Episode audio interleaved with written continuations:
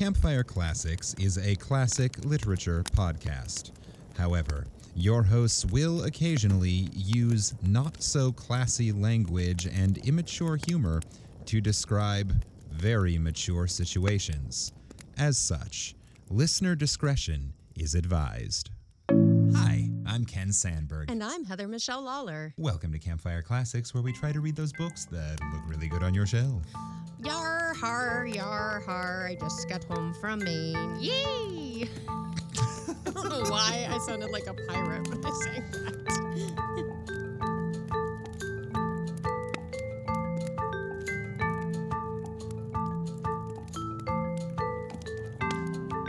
Well, everybody in Maine is a pirate.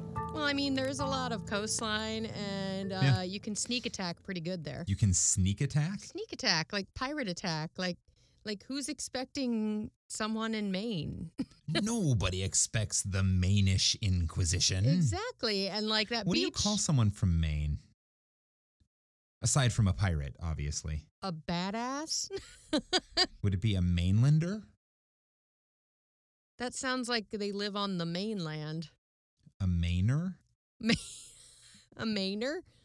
Uh, a m- Mayoner? I don't know. A, a lobster roll friend? I don't know. A lobsterer? a friend of the lobsters. Well, Actually, no, it'd probably be an enemy of the lobsters. Yeah, I was gonna say I don't think the lobsters like Maine that much. A Mainer. It is a Mainer. Yep. Mainer That- are residents who make the state of Maine their home. Oh, that's so lovely. Well, Yeah. that's very nice, Mainers. Yeah, so I just got back. I had a wonderful trip. I ate lots of lobster. Uh, we went to a really cool beach that would be a perfect place for pirates to sneak up on because the mist would comes be. in and it looks like a damn horror movie or like a Pirates of the Caribbean movie or something. Yeah, although the ship would probably have trouble getting in. Well, there was the one lighthouse there, There was a lighthouse, yes, but that I wouldn't want disappeared to try into to the navigate a darkness. ship. I wouldn't want to try to navigate a ship up the that little um, inlet it, through all the mist. Well, they'd probably dot like anchor the ship offshore where they know it's deep enough, and then they would bring in their little rowboats. Like I'm a pirate, so I Oh. just, I, I just, I'm just telling you how it would go down. how yeah. you would do it. Yeah, how I would do it. Yeah, this isn't this isn't how they would do it. This is how Heather would do it. Well, I am a pirate, so yeah. yeah. Uh, another thing I'm really excited about is I came in here to record because you know it's been a couple weeks, y'all. Um, and I found my grandma's flannel that I could not, I have not seen since like I went to Ashley's wedding. And I Oh. was so terrified. I like left it in San Diego somewhere. And I walked in here and it was like bunched in a corner over here. And I went, oh my God. I was like, Ah, yes, and all that was lost is once again found. yeah, I had a very emotional moment. I was like, if anyone has like a, a thing from a, a relative or something like, and I, I, it's also like my most cozy flannel ever. Yeah, and- if there's an article of clothing that I associate with you, it's that flannel. exactly, and it was my my mom's mom who passed away a few years ago, and um, it's like my favorite thing in the world. I get to keep it when, yeah, so I love it. It's a 4th of July miracle. It is. Oh, yes. Hello. It is the 4th of July. Wow. I did not pick the story based on that. the story's called Fuck You, America. No, it's not actually, but wow, that's um that's a little on the nose. Hey, uh, I got one for you. How come there aren't any knock knock jokes about America? because we're stuck here. I don't know. Because freedom rings. Ew. yeah, I had a very long day at the Betsy Ross house. It was incredibly busy. Um, not surprising. Tomorrow's the 4th Everybody of July. just wants to get their freedom in. They do, but everyone was really nice. I had a, I had a pretty um, good it, time passed very quickly because when you're that busy there, you don't realize that you're doing 15 minute monologues like one after the other after the other after the other and then you're like, "Oh, it's 1:45. I should eat lunch." Yeah. That's how it goes at the B at the B Ross house Over at the B Ross. over at the B Ross. But yeah, so I've had a good week. Um, got to see Ken's show. It was Fab Fabu. Um, and got to see all, a lot of the cast that I had met when I, were, I was out in Utah visiting you. And uh, A year ago. yes, exactly a year ago, we were in Zion. So yes, Yeah. um, so it was very fun to reconnect. And I just, I freaking love Maine. If we have any listeners from Maine, um, can you tell me how to get a job up there so I can live there because I fucking love it. Yeah, it is beautiful up here. It's so And pretty. the people are super cool. Oh, and we met a minor celebrity while we were there. Uh, uh, Oh, yeah? yeah. So we were just like, we went out for brunch, uh, and we decided on this uh, diner, and it was freaking delicious. And while we were sitting there, Ken looks out the window. So we were sitting in like the the seat in the in the window, and but inside. And Ken looks outside, and he's like, "That looks like." the guy from New Girl, you know, uh, Sam, the guy plays Sam in New Girl. And I look out and I go, no, that definitely is him. like, that is him. And so we do a quick Google, and turns out David Walton, who is the, the actor who plays Sam on New Girl, has recently moved to Portland, Maine with his his wife and children. So uh, there he was. And I definitely went up and said something because I think you know if you've listened to this podcast ever how much we love New Girl. It's come up once or twice. Just once or twice. Uh, and I was wearing this new cardigan I got in Portland with like little daisies on it. It was so a Jess Day cardigan. Like it was so like cheerful and lovely. And I was so happy that that was my choice for the day that I'd gotten the day before. Uh, and he got a selfie with me. He was very lovely. Um, just kind of not. I normally would not approach celebrities because we see them all the time in New York and and you know in our life. But when you see a celebrity in Brunswick, Maine, At the Broadway Delicatessen. at the Broadway Deli, so, hey, David, if you're listening, and I certainly hope you are, uh, it was nice to see you. nice to see you and thanks for the picture. It was very nice and thank you to your friends for allowing it, even though you were on your way out. I didn't want to interrupt, so. But yeah, so it's been an eventful week. Um, but I was I just got home from my Betsy shift and I said, "Hey Ken, let's do a podcast. Remember that thing we do together sometimes?" Doing that thing we do. Do-do. So yeah, hey listeners, um, welcome back to the podcast as usual. Uh, here at Campfire Classics, if this is your first time listening, and if we're doing our job right, every episode is somebody's first episode. Hi. And we seem to be doing our job right a lot lately because we've been getting some pretty good numbers. Yeah. Uh, what we do here is cold read short stories that we have pulled out of public domain. And we uh, we read them for you for the first time with no idea what's coming next. And along the way, we say stupid shit. We say a lot of stupid shit. Yeah. Yeah. If you couldn't tell already from that very, very focused intro. um, and this week I I got to pick a story for Kenneth. Um, if you haven't heard him read enough lately, um, he's been killing it with the Pooh stories and the new uh the new since he finished Pooh. I'm glad you Yeah, finished out Pooh. I'm glad you finished Pooh, baby. yeah, we're, we're out of poo breaks until January at the very earliest. Because So we have to wait for the- psychotic breaks. Yeah, we have to wait for the next book to go into public domain. So he's doing psychotic breaks, which is, I believe you're doing H.P. Lovecraft's.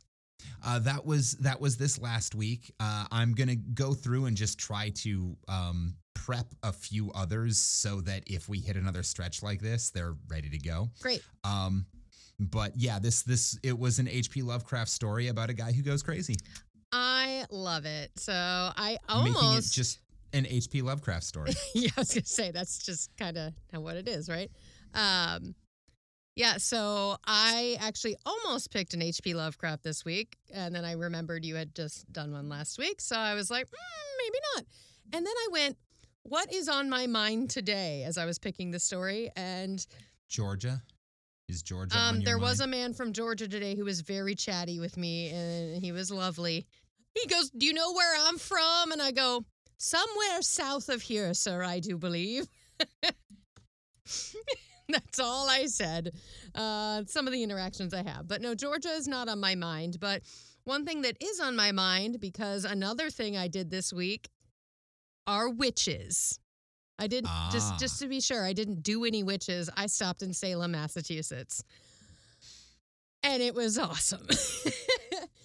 so anyone who's listened to the podcast knows that I'm a little witchy woman, and um, I had never been to Salem.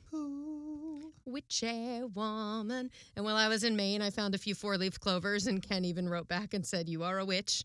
And I was like, I am. So I stopped in Salem. So this week, our story has to do with witches. And so, because why not? Um, but before I tell you what that story is, the fun facts, because it is a author we have done before, the fun facts are going to be five famous witches. All right. So, of course, we all know that the uh, the most famous witches that most of us know of are, of course, the Salem witches in the Salem witch trial, which were actually not witches, most likely. Um, so, if you know anything about that, or if you got were the one of the lucky ones to do uh, the Crucible in high school, you know the story well. It is very accurate. So, I went to the Salem Witch Museum yesterday and. I was like, this is just the Crucible with animatronic weird statues. Yeah. Because it Yeah, it's it's crappy. It's a small world. Does the Crucible? does the Crucible because Arthur Miller totally ripped off that story, man.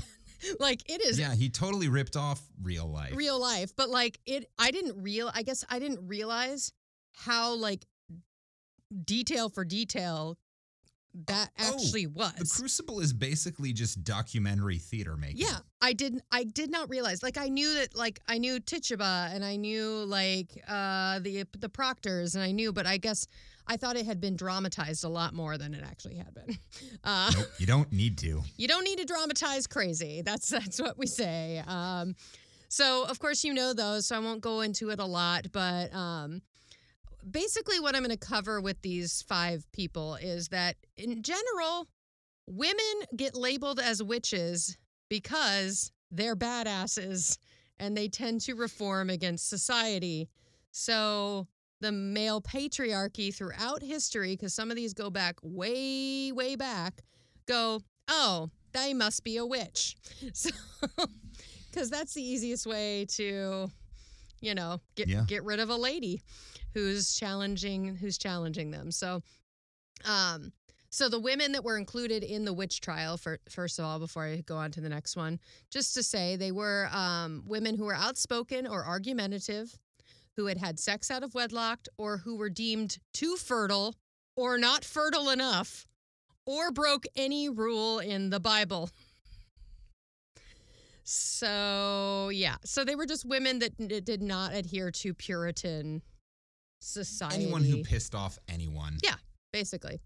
So there's that. And then we go on to way back in the day, and you might know this name if you're familiar with Shakespeare, is Hecate, who is the mother of darkness. And uh, Hecate is a Greek goddess of witchcraft and magic. She rules over the darkness and the moon, and today is a full moon in Capricorn, y'all. So I thought the witchy theme was also pretty ac- pretty good for today. I didn't know that today's a full moon. Yes, it's a. I saw it last night uh, rising over New York, and it was bright red Hmm. and huge. And I, I was like, "There's no way I can take a picture because I'm driving, and also it won't capture it." It was just magical. Anyway, going going forward. Uh, Hecate is the guardian of thresholds and liminal spaces, and uh, she actually was the person who guided Persephone to and from the underworld, which I did not know. Okay. Um, in ancient times, she was believed to protect people from roaming evil spirits. Now, she also had a deep knowledge of herbology, which is often why witches get labeled as witches. It's people that are natural healers because modern witches or Wiccan or anyone who associates themselves with that kind of, of practice, they are very in touch with nature and very in touch with like natural remedies. So Hecate was um, really good at poisons and hallucinogens, such as hemlock, mandrake, and opium. So basically, she's a good time. Uh, She's just a drug dealer. she's just a fucking like ancient drug dealer. Um, these plants are, of course, dangerous and mind altering. Like they can be dangerous if you don't know what you're doing, and they're they're mind altering when you know what you're doing, and they're kind of mysterious. So, um, but they're also thought to bring the user consciousness that is closer to the spirit world, which is why uh, I've actually been looking, uh, seeing some documentaries recently about um, hallucinogens and like opening up and uh, healing from trauma and stuff because you see things like that. So that's Hecate, who I only knew from Macbeth, and I'll just say she's uh, uh, not not that necessarily. of course, Shakespeare Depends wrote. on your interpretation of Mac. well, yes, yes, and also uh, Macbeth wrote that for King John, who literally changed the Bible to include the word witches throughout it so that we could Yeah. burn them. So that's a whole nother story. Um, then we have Lilith, who is the first feminist goddess, really. So Lilith is, if you are not Jewish, she is of Jewish mythology. And technically, now I actually did not know this, she was the first woman created by God before Eve. So she was Mhm. she was Adam's original lady. But she was not having it. So she refused to be subservient to Adam. So she got kicked the fuck out of paradise and was forced to have 100 demon babies every day she didn't agree to return. And she never did. so she's still out there cranking out 100 demons a day. And we wonder why the fucking world's a mess, man. Like, because of this fierce independence and unapologetic sexuality and like outspokenness, she is considered a, a witch and a goddess uh, at the same time, which I'm super into. Which is cool and everything, but she's not a very productive witch. I mean, if you're giving birth to a hundred demons every single day, that's four an hour. yeah, yeah. Uh, that's got to be painful. I mean, You're- at you're this going, point, they're just going like into slipping out. labor. You are going into labor with a demon baby every 15 minutes. That's punishment enough. Like, like, well, and like you can't, you can't get anything else done. That's your whole day, literally. That yeah, well, I mean, I guess she has been like doomed to purgatory for with that as her. Yeah. So now she is worshipped. She is associated much like Hecate with the darkness and the moon. So uh, that is another. That is what people pray to Lilith for. Then we have Morgan Le Fay, which you probably have heard of if you are familiar with the King Arthur stories. Sure. So she is a legendary fairy queen. And she uh, was a charming and beautiful sorceress that was connected to King Arthur. She was connected to the Irish goddess Morrigan, who is associated with war and death. Uh, early works of Morgan Le Fay include like um, uh, 12th century poetry, and they portray her as this witch with a powerful um, and a powerful healer to King Arthur. And then, of course, as as things progress, people started going from powerful healer to demon. So, uh, in the 13th century, her character expands uh, to that more of an anti-heroine. She is sent to a coven where she becomes Merlin's apprentice and lover, and she is believed to also be a shapeshifter and be able to transform from anything beautiful like a fairy queen to something monstrous or like a, a mermaid or uh like a, almost a siren. Um, so her narrative shifted from this like lovely fairy healer to this like anti-hero who lures people to their death. Sure. As we do. And uh so all then because she started sleeping with Merlin. I mean, that guy was fucked up. That's all I got to say. Um then we He have lived s- backwards. He was Benjamin Button. He, that's true. That's true. He he's kind of like he's kind of like the red woman from Game of Thrones. Like he kind of fucked up. He didn't get it right necessarily. Yeah. He was like, "Yes, you are the chosen one. You're gonna have some shit go down though." So then we have Circe, who is the herbal sorceress, not to be not to be confused Not with Cersei, Cersei from Game of Thrones. Um, she was also very, very uh, uh, connected to magical herbs and potions. She was of Greek Greek uh, um, myth mythology, and she's often depicted with a magic wand, which is the first magic wand we've seen, and that connects witches to. Now, of course, we meet her in Homer's epic tale, The Odyssey, if you are familiar with that. Mhm. So she is the one who invites the companions to a feast and laces their meal with some sort of strange potion, and they all turn into pigs. and that's fucking hilarious. So um, I kind of like her because those guys were not nice. I'm just gonna point that out. You reread There- I that and mean- you're like, they deserved that. There's a reason they were turned into pigs. Yep. And go read the book if you want to know how they got out of that shit. But um, she also has a plant named after her, which is a type of nightshade. And um, they believe that that was the plant she used to charm and lure in her victims. Hmm. And then finally, we're gonna go with Baba Yaga. Baba Yaga? Bob, oh, you know, you know it, Baba Yaga. Baba Yaga, yeah. Baba Yaga. Which when I first read it, I thought it said Baby Yoda. Uh, I was like, Baby Yoda.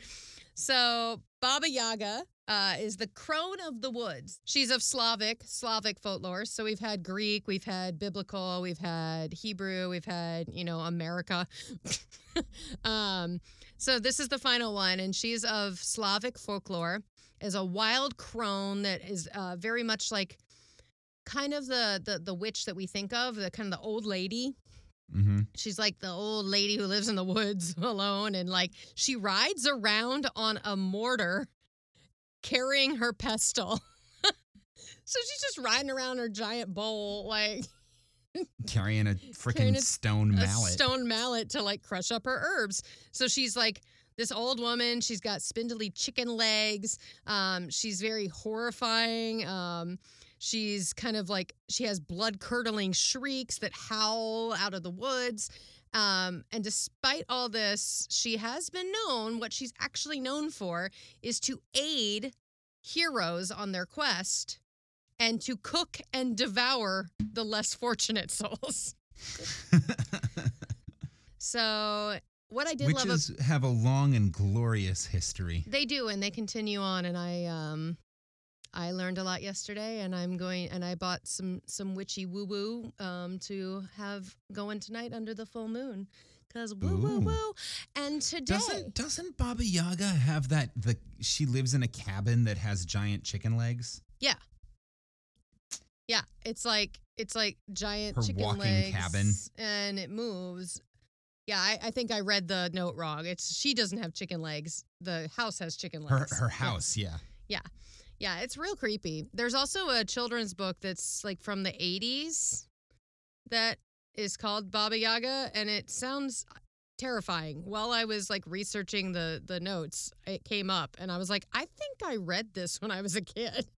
like it takes Hansel and Gretel to a whole fucking new level. It's like, whoa. So today you will be reading a story called Young Goodman Brown by of the Scarlet Letter fame Nathaniel Hawthorne. Oh, excellent. Yes, so good. Let's uh let's scooch on back to Puritan New England and take it away. That's where they take witches seriously. All right, let's start this fire. Woo! Young Goodman Brown by Nathaniel Hawthorne. Young Goodman Brown came forth at sunset into the street of Salem Village. I've been there. but put his head back after crossing the threshold to exchange a parting kiss with his young wife. And Faith, as the wife was aptly named, thrust her own pretty head into the street, letting the wind play with the pink ribbons of her cap while she called to Goodman Brown. Aw. Dearest heart, whispered she softly and rather sadly when her lips were close to his ear, prithee put off your journey until sunrise and sleep in your own bed tonight. Faith is Alone. horny. She horny. She's like, baby, come back to bed. I put on my pretty pink ribbon. A lone woman is troubled with such dreams and such thoughts that she's afeard of herself sometimes. Pray, tarry with me this night, dear husband of all nights in the year. That's dirty. Tarry with me. that's that's a whole pray tarry with me. That's that's a that's a the Puritan way of fuck me.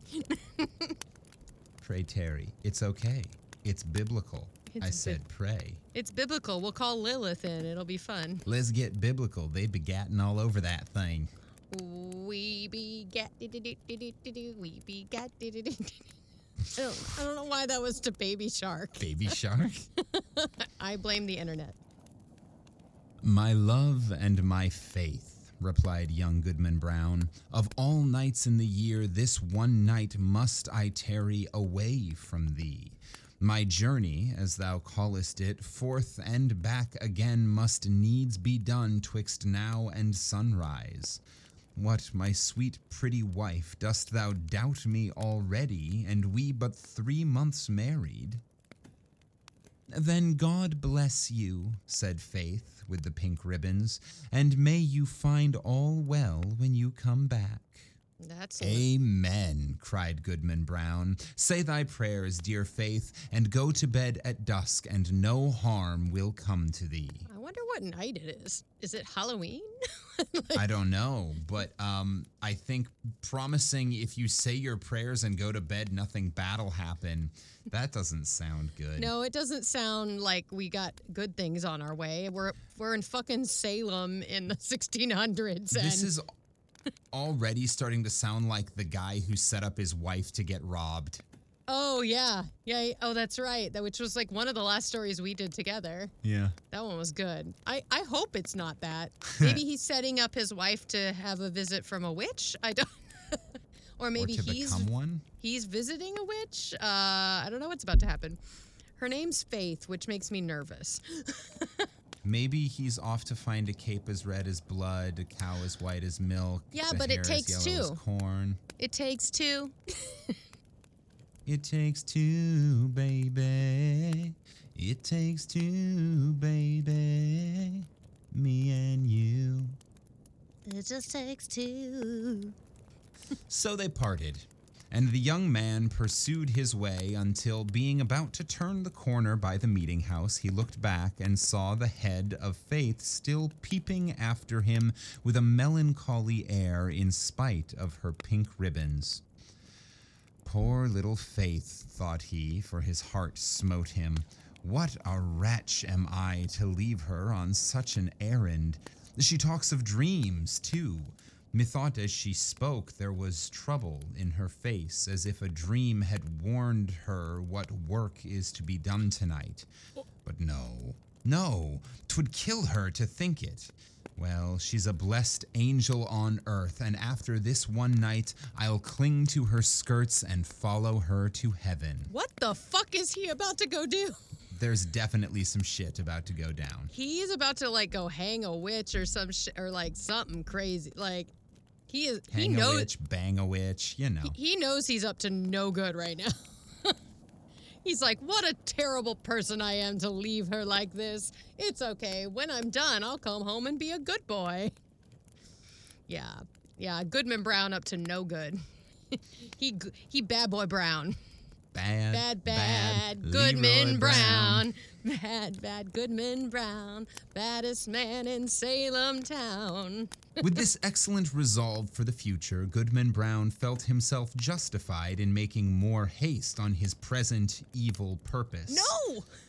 He had taken a dreary road darkened by all the gloomiest trees in the forest, which barely stood aside to let the narrow path creep through and closed immediately behind. It was all as lonely as could be, and there is this peculiarity in such a solitude that the traveler knows not who may be concealed by the innumerable trunks and the thick boughs overhead, so that with lonely footsteps he may yet be passing through an unseen multitude. There may be a devil behind every tree, said Goodman Brown to himself, and he glanced fearfully behind him as he added, What if the devil himself should be at my very elbow? the devil's playing with his weenus.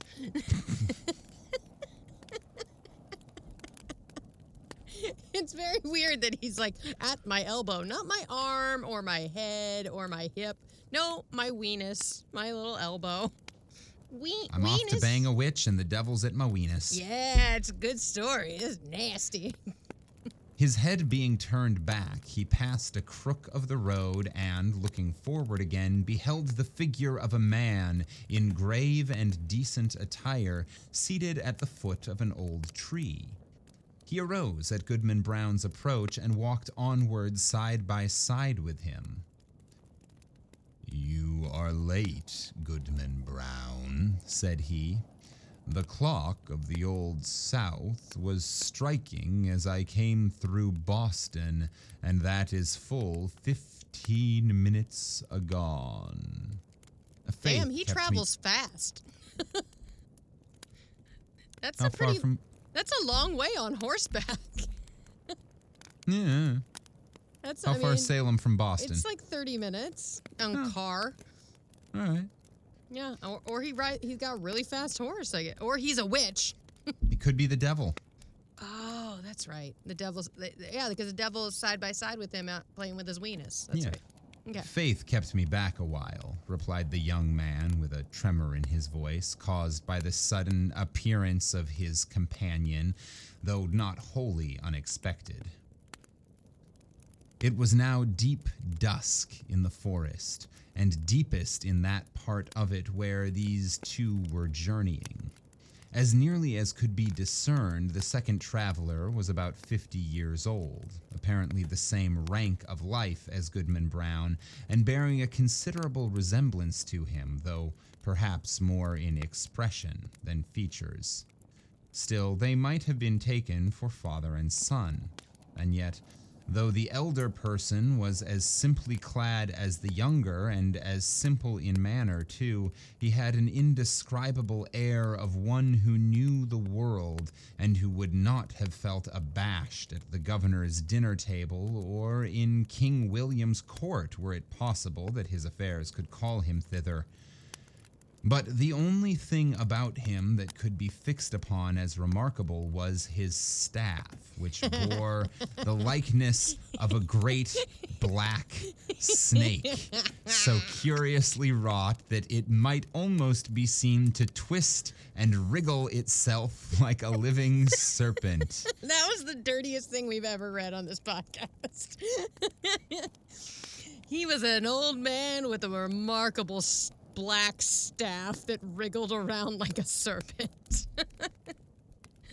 Get it? No wonder they're hiding in the woods. They got some they got some dirty deeds to do. They got some black staff wriggling to get done. yeah, get it.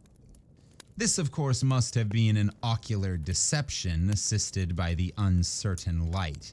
Nobody is hung that thickly. Yeah, yeah. It's Uh, just the shadows. it's just the shadows, dude. There's there's no way unless he's a wizard. Warlock? Warlock if he was a witch, yes. Come, Goodman Brown, cried his fellow traveler. it just keeps getting better. This is a dull pace for the beginning of a journey. Take my staff if you are so soon weary. Yeah, I'll energize you, Goodman Brown. Take it and come. Take my staff and come on a journey. Friend, said the other, exchanging his slow pace for a full stop. Having kept covenant by meeting thee here, it is my purpose now to return whence I came. I have scruples touching the matter thou wouldst of. Sayest thou so? replied he of the serpent, smiling apart. Let us walk on, nevertheless, reasoning as we go, and if I convince thee not, thou shalt turn back. We are but a little way in the forest yet. Too far. We're only Too halfway in. No, it's too far. Too far, exclaimed the goodman, unconsciously resuming his walk. My father never went into the woods on such an errand, nor his father before him. We have been a race of honest men and good Christians since the days of the martyrs, and I shall be the first of the name of Brown that ever took this path and kept such company. thou wouldst say, observed the elder person, interpreting his pause. Well said, Goodman Brown. I have been as well acquainted with your family as with ever a one among the Puritans, and that's no trifle to say. I helped your grandfather, the constable, when he lashed the Quaker woman so smartly through the streets of Salem, and it was I that brought your father a pitch pine knot kindled at my own hearth to set fire to an Indian village in King Philip's war. They were my good friends, both, and many a pleasant walk have we had along this path and returned merrily after midnight. I would fain be friends with you for their sake. Oh shit, he didn't know he was a descendant of a bunch of warlocks. Yeah. or a bunch of people who have sold their soul to the devil or some shit. Like, also, why he whipping a Quaker woman through the streets? Betsy Ross would not take that shit. Uh, well, because Quakers aren't Puritans, and she probably had an opinion and she deserved to be whipped yeah, for it. she was probably educated and she Yep. read out loud, and so he's like, "Bitch, shut your mouth, witch, witch." If it be as thou sayest, replied Goodman Brown, I marvel they never spoke of these matters, or verily, I marvel not, seeing that the least rumor of the sort would have driven them from New England. We are a people of prayer and good works to boot, and abide no such wickedness. Wickedness or not, said the traveler with the twisted staff. I have a very general acquaintance here in New England. The deacons of many a church have drunk the communion wine with me. The selectmen of diverse towns make me their chairman, and a majority of the great and general court are firm supporters of my interest. The governor and I, too. But these are state secrets. This guy has to be the devil. Oh, Like- yeah, 100%. like this has to be like Satan or like Satan's Mister or yeah, like instead of a black dog representing Satan, it's a big black cock. Like, oh, I'm sorry, I'm sorry, a big black staff. black serpent. It's a black serpent. oh yeah, snake. Yeah, I yeah, I guess that's more biblical. I'm sorry, I apologize. Yeah, I mean, this so far to me is seeming like a not so thinly veiled criticism of Puritan beliefs. Oh, well, that's what Nathaniel Hawthorne did, Yep. so that doesn't surprise me at all. Yeah, in no way did I think he was going to be like, yay, burning witches is fun. no, Nathaniel Hawthorne had very strong opinions about about these Hey, people. do you guys like campfires? Have you tried burning witches instead? Can this be so? cried Goodman Brown with a stare of amazement at his undisturbed companion. Howbeit, I have nothing to do with the governor and council. They have their own ways and are no rule for a simple husbandman like me. But were I to go on with thee, how should I meet the eye of that good old man, our minister at Salem village? Oh, his voice would make me tremble both Sabbath day and lecture day. Thus far, the elder traveler had listened with due gravity, but now burst into a fit of irrepressible mirth, shaking himself so violently that his snake like staff actually seemed to wriggle in sympathy. Ah, shouted he again and again, then composing himself, Well, go on, Goodman Brown, go on, but prithee, don't kill me with laughing. Shit! He's like, that's hilarious. You're a fucking moron. if you're gonna kill me, stab me through the heart or burn me at the stake. But come on, don't make But me laugh. stop saying stupid shit. You're a dumb dummy. Well, then, to end the matter at once, said Goodman Brown, considerably nettled, there is my wife, Faith. It would break her dear little heart, and I'd rather break my own. Nay, if that be the case, answered the other, e'en go thy ways, Goodman Brown. I would not for twenty old women like the one hobbling before us that faith should come to any harm. As he spoke, he pointed his staff at a female figure on the path, in whom Goodman Brown recognized a very pious and exemplary dame who had taught him his catechism in youth and was still his moral and spiritual adviser, jointly with the minister and Deacon Gookin. Demon bitch. A marvel, truly, that Goody Cloyce should be so far in the wilderness at nightfall, said he. But with your leave, friend, I shall take a cut through the woods until we have left this Christian woman behind. Being a stranger to you, she might ask whom I was consorting with and whither I was going. Be it so, said his fellow traveler, but take you to the woods and let me keep the path.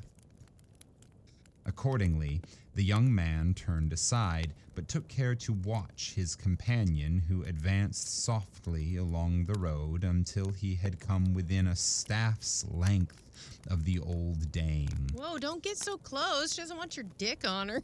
Uh, we have already established that his staff's length is quite sizable.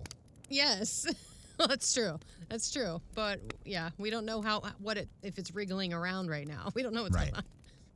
She, meanwhile, was making the best of her way with singular speed for so aged a woman, and mumbling some indistinct words, a prayer doubtless, as she went. The traveler put forth his staff and touched her withered neck with what seemed the serpent's tail. He touched her neck with his his staff. With the tip, yeah. Just with the, the tip, of his staff. Oh. The devil! Screamed the pious old lady.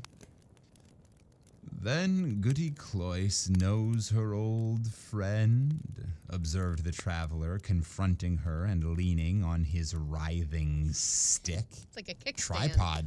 It's a kickstand. Yeah, I said tripod. Ooh, woo! Ah, forsooth, and is it your worship indeed? cried the good dame. Yea, truly it is, and in the very image of my old gossip Goodman Brown, the grandfather of the silly fellow that now is. But would your worship believe it, my broomstick hath strangely disappeared, stolen, as I suspect by that unhanged witch, Goody Cory, and that, too, when I was all anointed with the juice of smallage and cinquefoil and wolf's bane, mingled with fine wheat and the fat of a newborn babe, said the shape of old Goodman Brown. Ah, your worship knows the recipe, cried the old lady, cackling aloud. So, as I was saying, being all ready for the meeting and no horse to ride on, I made up my mind to foot it. For they tell me there is a nice young man to be taken into communion tonight. But now your good worship will lend me your arm, and we shall be there in a twinkling. That can hardly be, answered her friend. I may not spare you my arm, Goody Cloyce, but here is my staff, if you will. Good God. He's just trying to get everyone to take his staff. This dude is He- indiscriminate. He's like, you can't have my weenus, but I'll give you my penis. also, what the fuck is going on? All these people are in on this like demon circle that's about to happen in the woods. Like all the people that were supposedly like the good people of Salem. Yep. Yep. Here we go. They all either take the ween or the peen. the ween or the peen, and then they bitch and say you can't take the ween or the peen or you're the devil. Well, they're taking the ween or the peen Yep. in the forest late at night, not telling anybody. Wow, it sounds like the Republican Party. I mean, what? what? So saying, he threw it down at her feet, where perhaps it assumed life, being one of the rods which its owner had formerly lent to the Egyptian Magi. Of this fact, however, Goodman Brown could not take cognizance. He had cast up his eyes in astonishment, and looking down again, beheld neither Goody Cloyce nor the serpentine staff, but his fellow traveler, alone, who waited for him as calmly as if nothing had happened. That old woman taught me my catechism, said the young man, and there was a world of meaning in that simple comment. They continued to walk onward, while the elder traveler exhorted his companion to make good speed and persevere in the path, discoursing so aptly that his argument seemed rather to spring up in the bosom of his auditor than to be suggested by himself.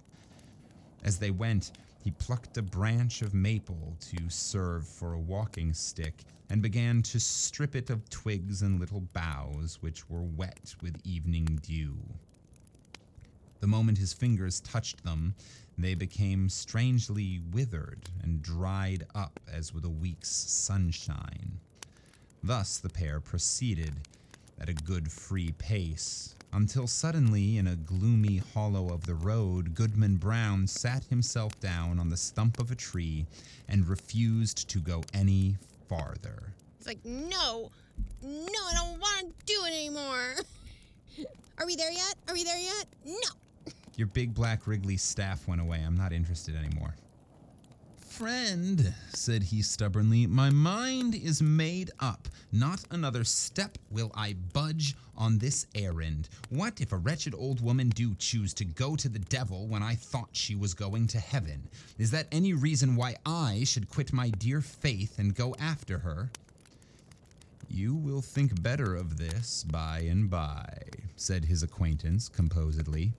Sit here and rest yourself a while, and when you feel like moving again, there is my staff to help you along. This guy's just pulling staffs out of his pockets here and there. Why does he have so many staffs?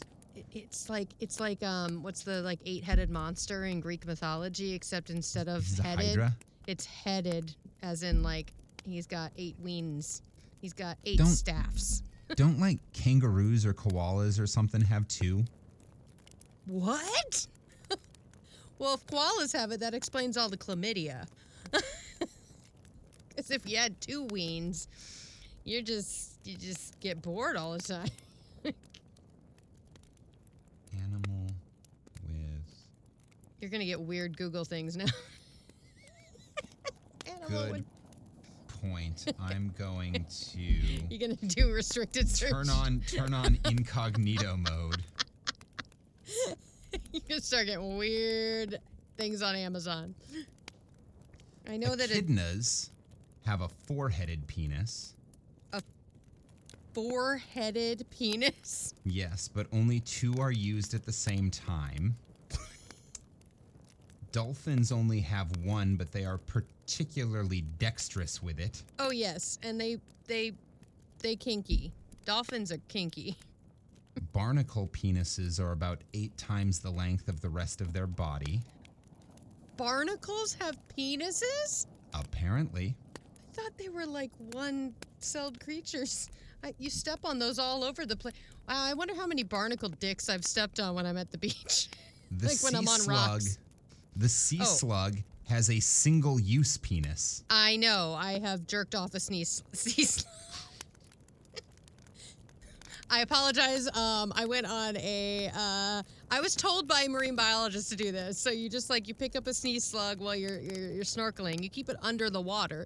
You pick it up and you just like move it back and forth a little bit, and it spoot it spoots at you. it's a protective method.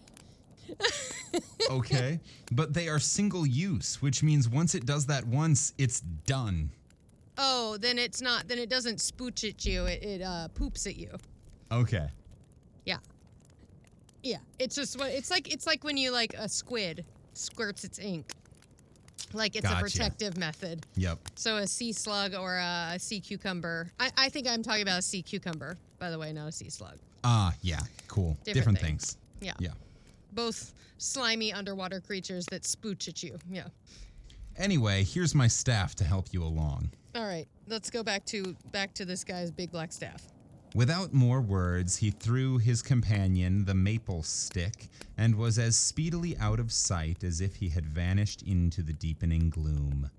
The young man sat a few moments by the roadside, applauding himself greatly and thinking with how clear a conscience he should meet the minister in his morning walk, nor shrink from the eye of good old Deacon Gookin.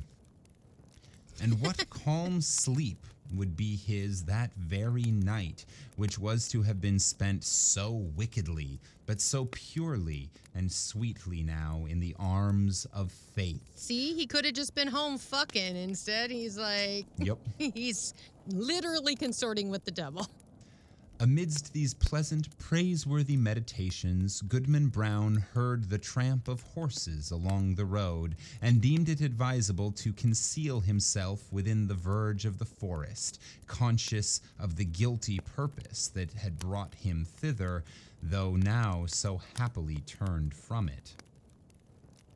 On came the hoof tramps and the voices of riders, two grave old voices conversing soberly as they drew near.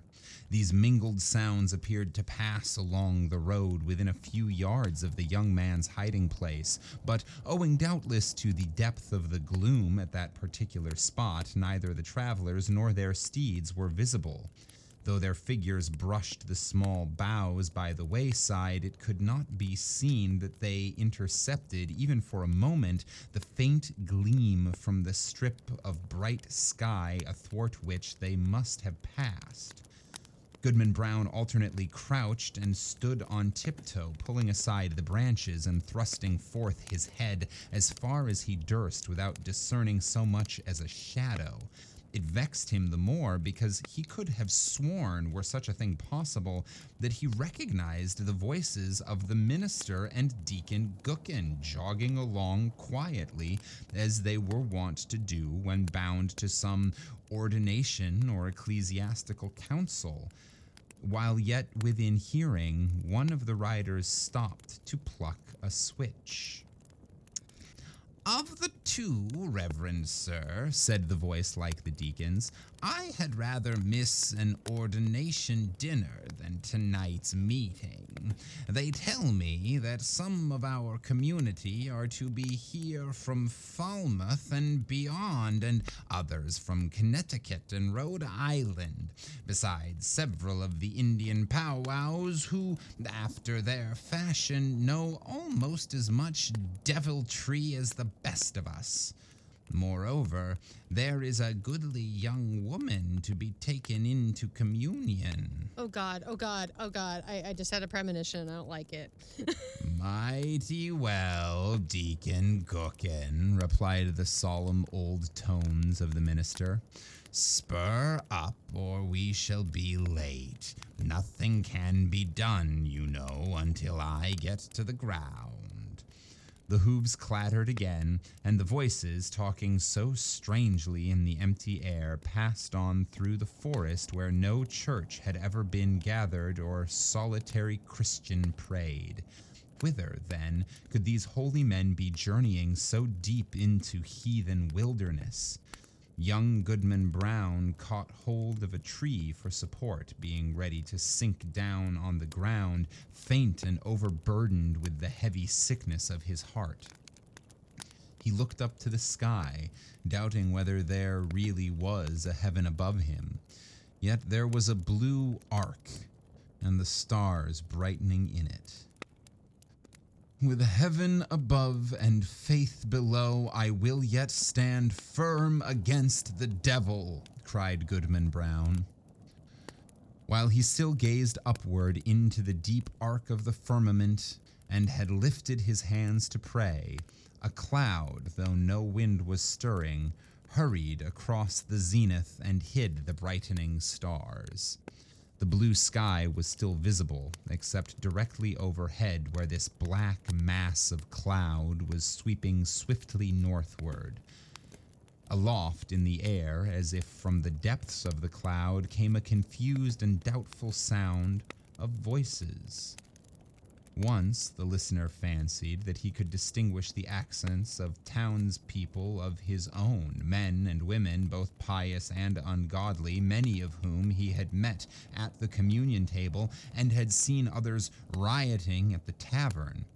The next moment, so indistinct were the sounds, he doubted whether he had heard aught but the murmur of the old forest whispering without a wind. Then came a stronger swell of those familiar tones heard daily in the sunshine at Salem Village, but never until now from a cloud of night there was one voice of a young woman uttering lamentations, yet with an uncertain sorrow, and entreating for some favor, which perhaps it would grieve her to obtain and all the unseen multitude, both saints and sinners, seemed to encourage her onward. Wow, wow.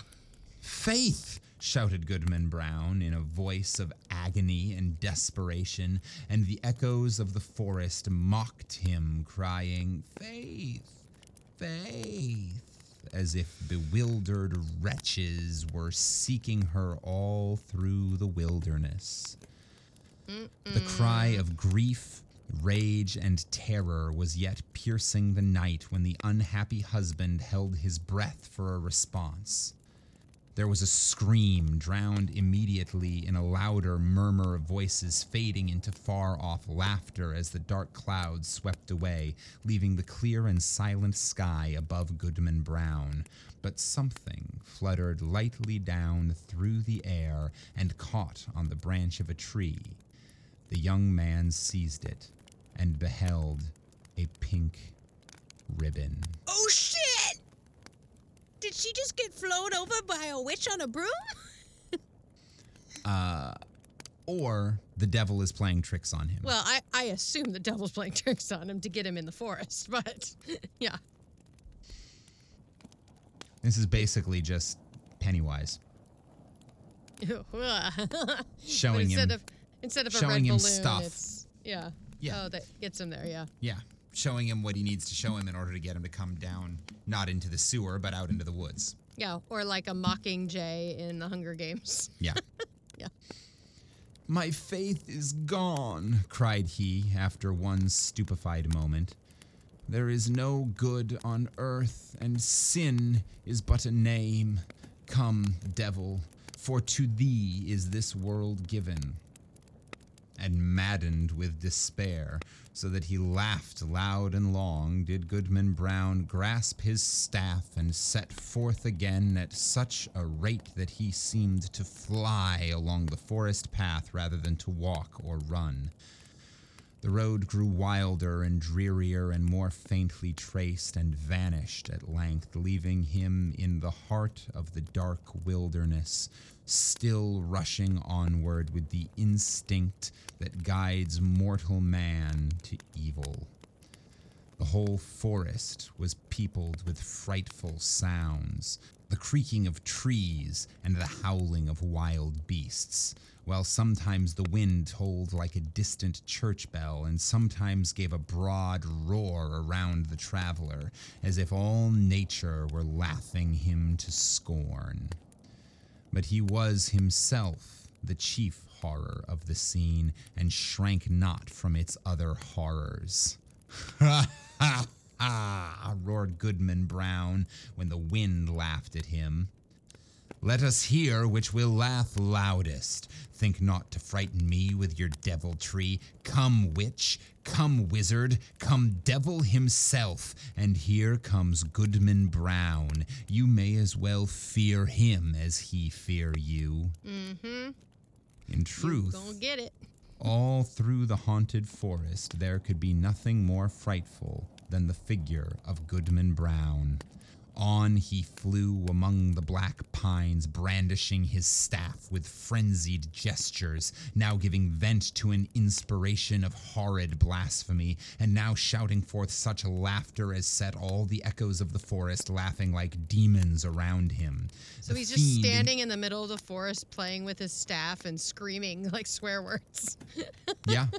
He's just masturbating in a dark forest right now. Ooh wee! come, devil, come get me. Ah, fucking shit, blah, blah, blah, blah. He's like, uh, that's just a funny image. And for some reason, it's making him laugh and swear. Masturbation is evil in the Puritan culture, so the devil has taken over. Sorry, continue on with this beautiful descriptive language that I interrupted with horrible, horrible juvenile humor. On he flew among the black pines, brandishing his staff with frenzied gestures, now giving vent to an inspiration of horrid blasphemy, and now shouting forth such laughter as set all the echoes of the forest laughing like demons around him. The fiend in his own shape is less hideous than when he rages in the breast of man. Thus sped the demoniac. Demoniac? Demoniac. That's fun. Demoniac. That sounds demoniac, like a car. like a demon maniac. Demoniac. See, I was gonna say like a demon Pontiac. that's the that's the Halloween uh, special edition of the Pontiac Subaru or whatever. The demoniac.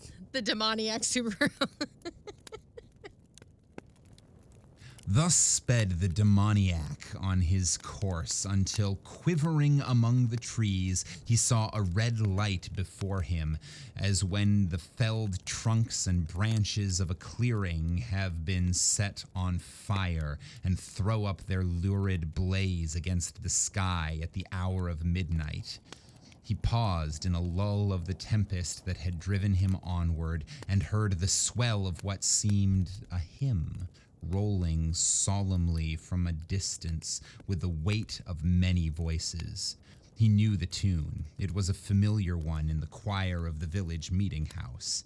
The verse died heavily away and was lengthened by a chorus not of human voices, but of all the sounds of the benighted wilderness pealing in awful harmony together.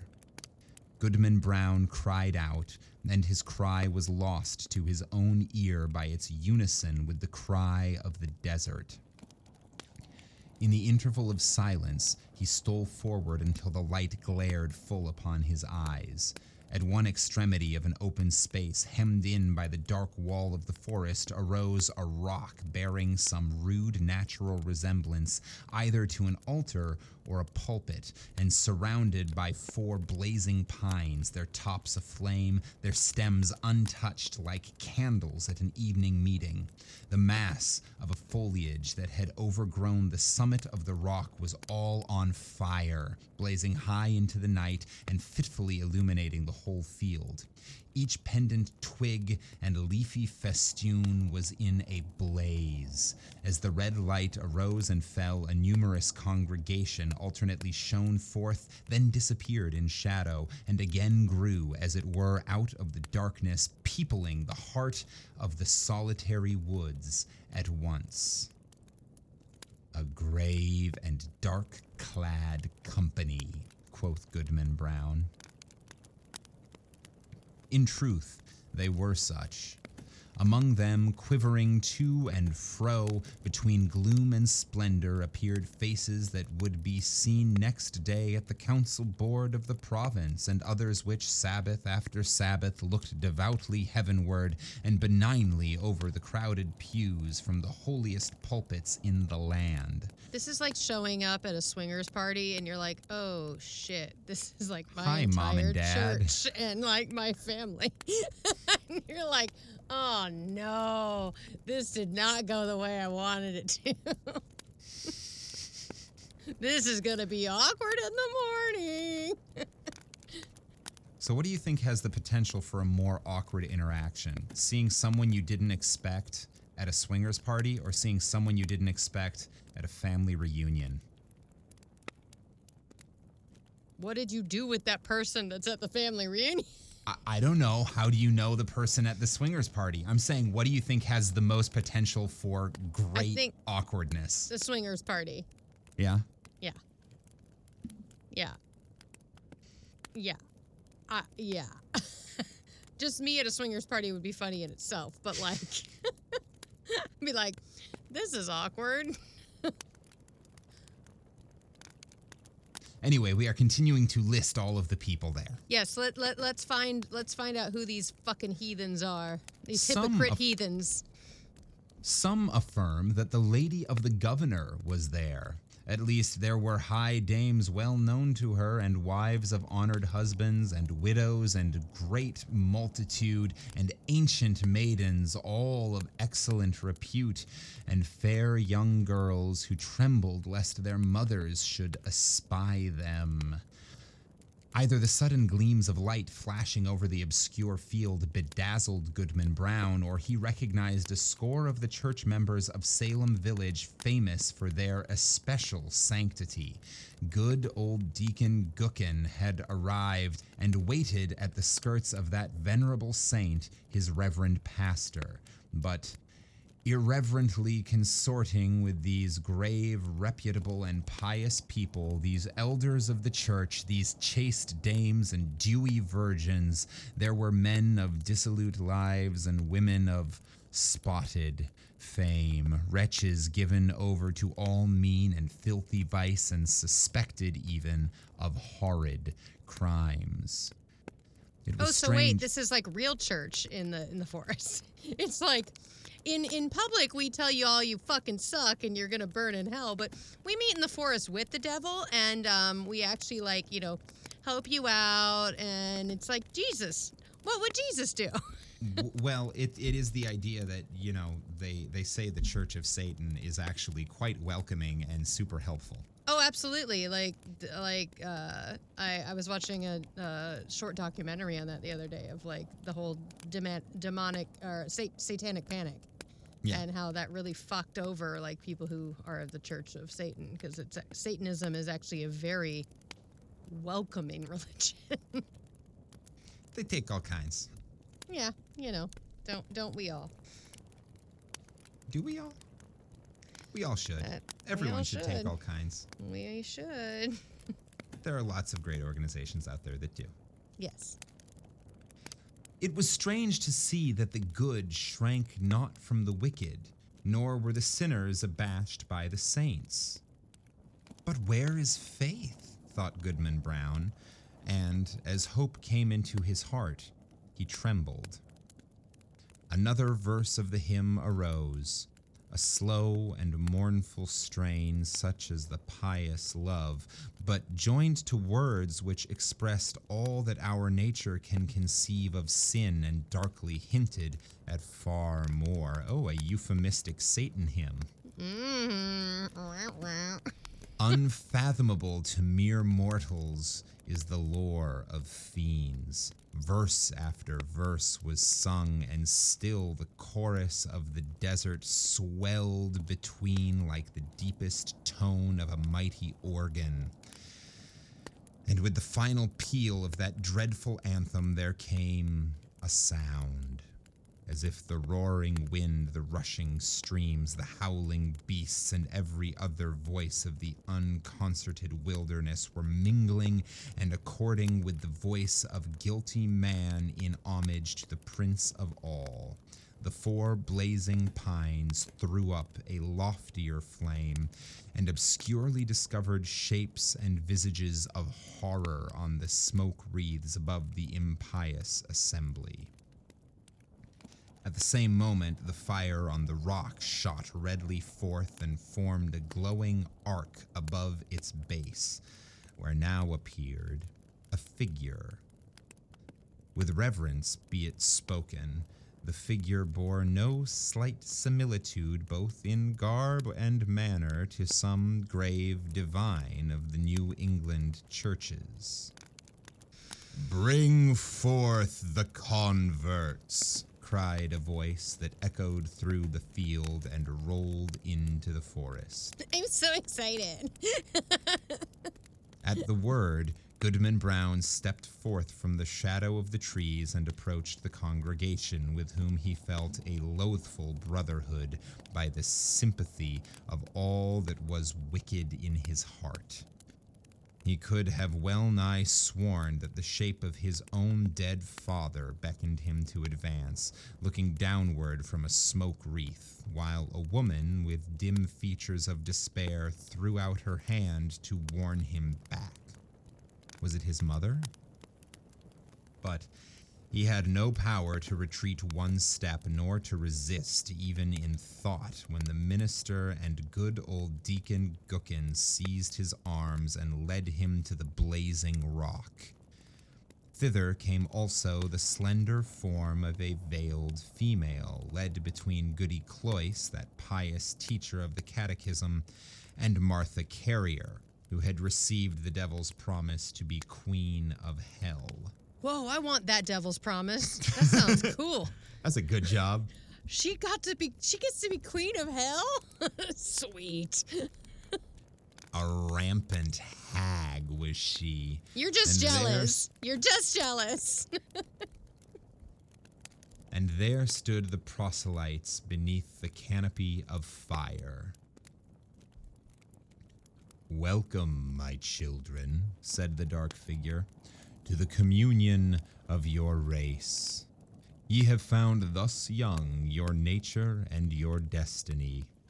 My children, look behind you. They turned, and flashing forth, as it were, in a sheet of flame, the fiend worshippers were seen. The smile of welcome gleamed darkly on every visage. There, resumed the stable form, are all whom ye have reverenced from youth. Ye deemed them holier than yourselves and shrank from your own sin, contrasting it with their lives of righteousness and prayerful aspirations heavenward. Yet here are they all in my worshipping assembly. This night it shall be granted you to know their secret deeds, how hoary bearded elders of the church have whispered wanton words to the young maids of their households, how many a woman eager for widow's weeds has given her husband a drink at bedtime and let him sleep his last sleep in her bosom how beardless youths have made haste to inherit their father's wealth, and how fair damsels, blush not, sweet ones, have dug little graves in the garden, and bidden me the sole guest at an infant's funeral. By the sympathy of your human hearts for sin, ye shall scent out all the places, whether in church, bedchamber, street, field, or forest, where crime has been committed, and shall exult to behold the whole earth one stain of guilt, one mighty blood spot. Far more than this it shall be yours to penetrate in every bosom the deep mystery of sin, the fountain of all wicked arts, and which inexhaustibly supplies more evil impulses than human power, than my power at its utmost can make manifest in deeds. And now, my children, look upon each other. They did so and by the blaze of the hell kindled torches the wretched man beheld his faith, the wife her husband trembling before that unhallowed altar. Lo, there ye stand, my children, said the figure in a deep and solemn tone, almost sad with its despairing awfulness, as if his once angelic nature could yet mourn for our miserable race. Depending upon one another's hearts, ye had still hope that virtue were not all a dream. Now are ye undeceived.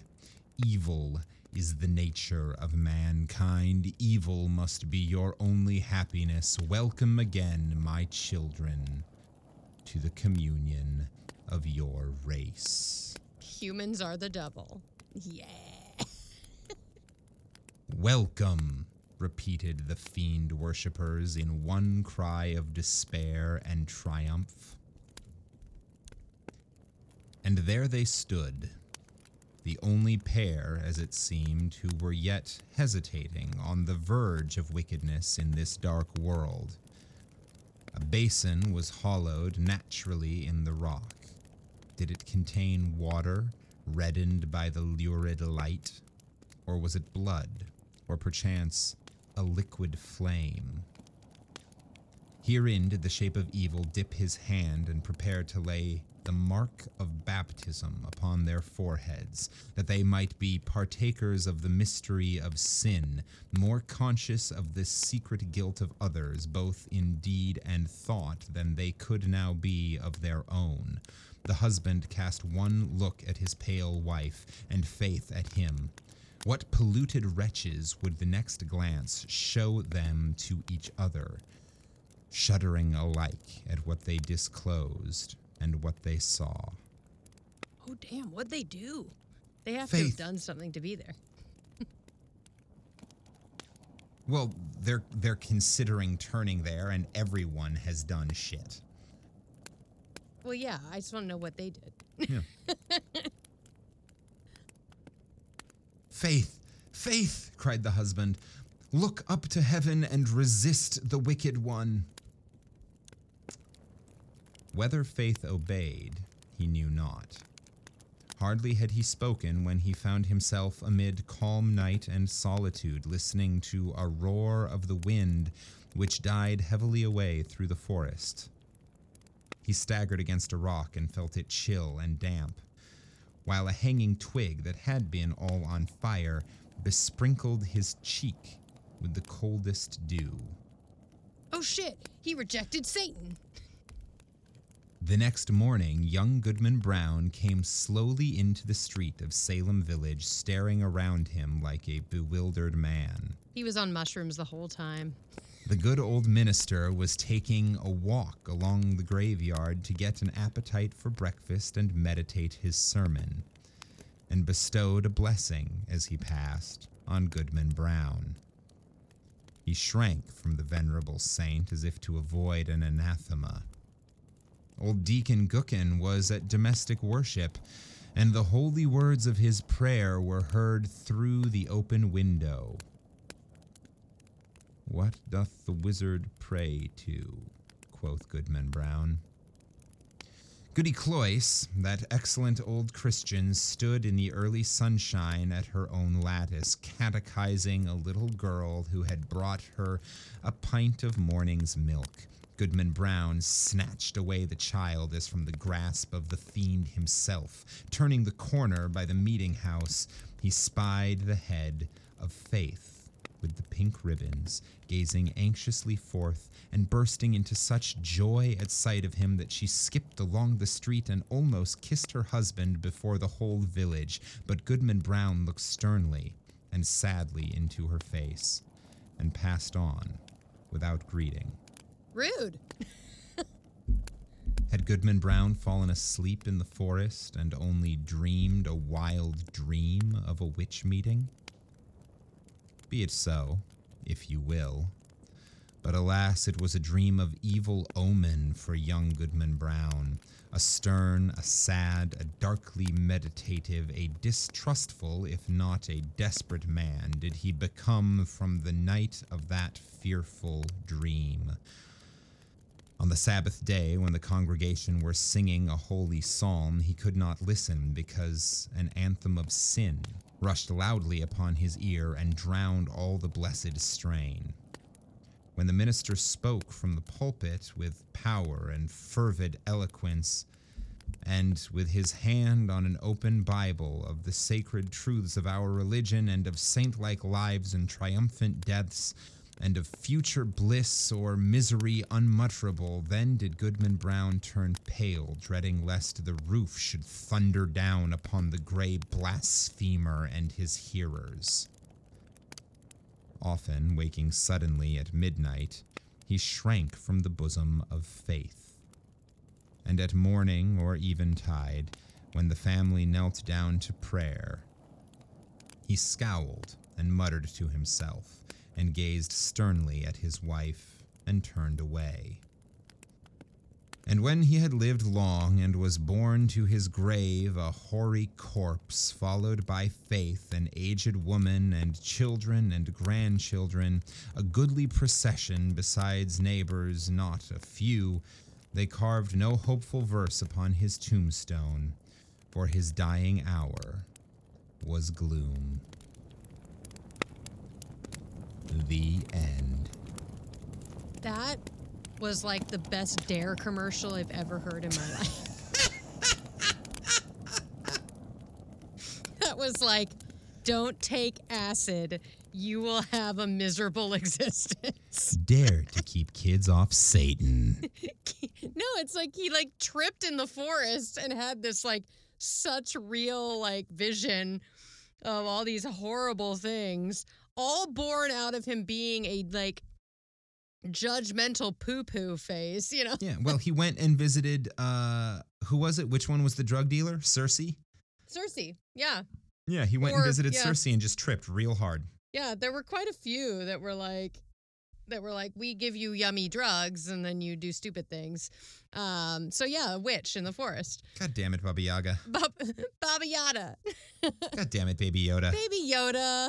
You you sly creature you. I want um, to see that. That I want to see that um buddy comedy. Baby Bab- Yoda. Baba Yada and Baby Yoda. yeah, Baba Yaga and Baby Yoda team up for for, For- wild for- hijinks. For shenanigans in the forest. Yeah. Yes. I like it. I like it. Um that was really good. That's beautiful writing. oh, he always is.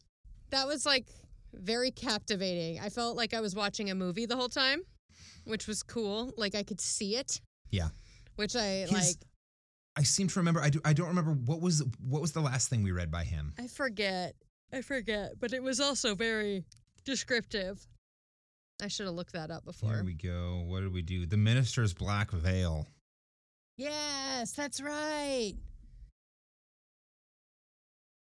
Yep. It was like the, the judgmental people, like Yep. yeah, yep, yeah, it's that it's- episode was called "Nice Hat, Bra." yeah. nice hat, bra.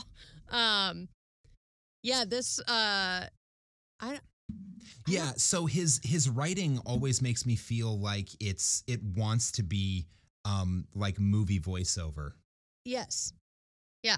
It's very like documentary like it's almost like reenactment. It's like, and then he walked down and, and then the horror, and then you see it all happen. You, you want it all to be read by um uh what's his name Attenborough. Oh, yeah, definitely. that would be really weird. Uh, yeah, I can't, I don't, I wonder if it was like a bad trip. I wonder if he actually met the devil. I wonder if he didn't actually say, turn away from the devil, and instead he took the devil and everyone else turned away. And so that's why he became sad all the time. Or if he denied the devil, so he was the only one not having a good time. I don't know. Yeah. Well, clearly he just he didn't have whatever it was, whatever that moment was. He had seen too much, yeah. and he was no longer able to fully trust again.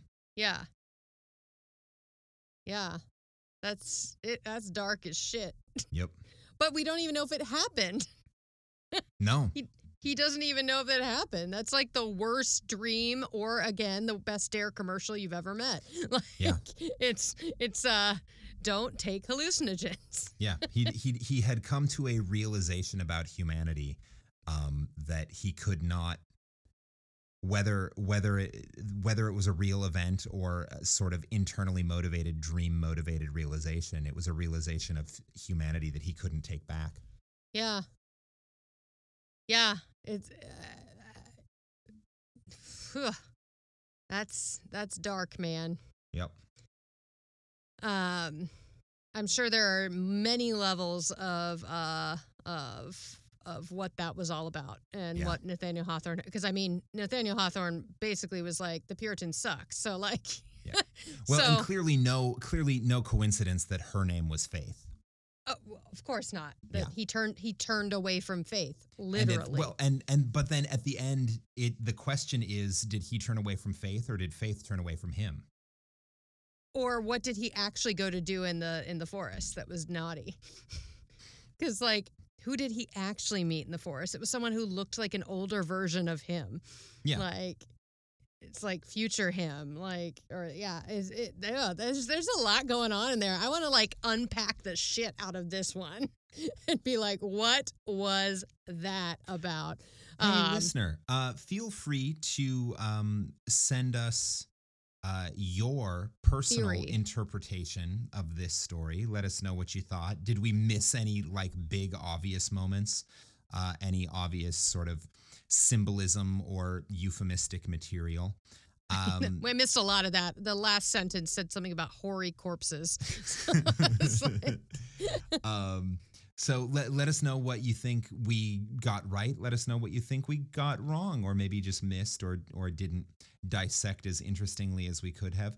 And when you send us that message, please include at some point uh, this week's secret passcode: the ween or the peen. The ween or the peen? That is the question. Um, yeah, I don't think I, I don't think I I have the brain space to fully dissect this. Uh, I, I so I'm gonna think need to swallow. I, am gonna need to swallow it like that bla- big black staff, um, and and think about it later. All right. Chew on the big black staff for a while. Don't chew on it. God damn. No wonder he goes all crazy. you got to do what you got to do. Yeah. Uh, you got anything else? No, that's it. Um, that was a fun. That was a little fun little little episode right there. Yeah, So, well thanks, chosen. Thanks for joining us. Yeah, that was that was fun. I witchy, witchy and spooky and Salem-y. I love it. yeah. yeah. Thank you for an excellent choice. Uh, thank you, Heather. Thank you, Nathaniel Hawthorne, for um, writing that story. And uh, I. And assume great read, listening to Kenneth. us That was read. good. Um, thank you very much. Yes. Uh, uh, thank you, David, for probably listening to the podcast. I have Oh, to yes. assume. yes, our new celebrity friend. Yes. Uh, until next week, this has been Campfire Classics, where we try to read those books that look really good on your shelf. Spooky, spooky, spooky, Salem. Lobster, lobster, lobster, Maine. Greedy, greedy, greedy Philadelphia. That's just been my last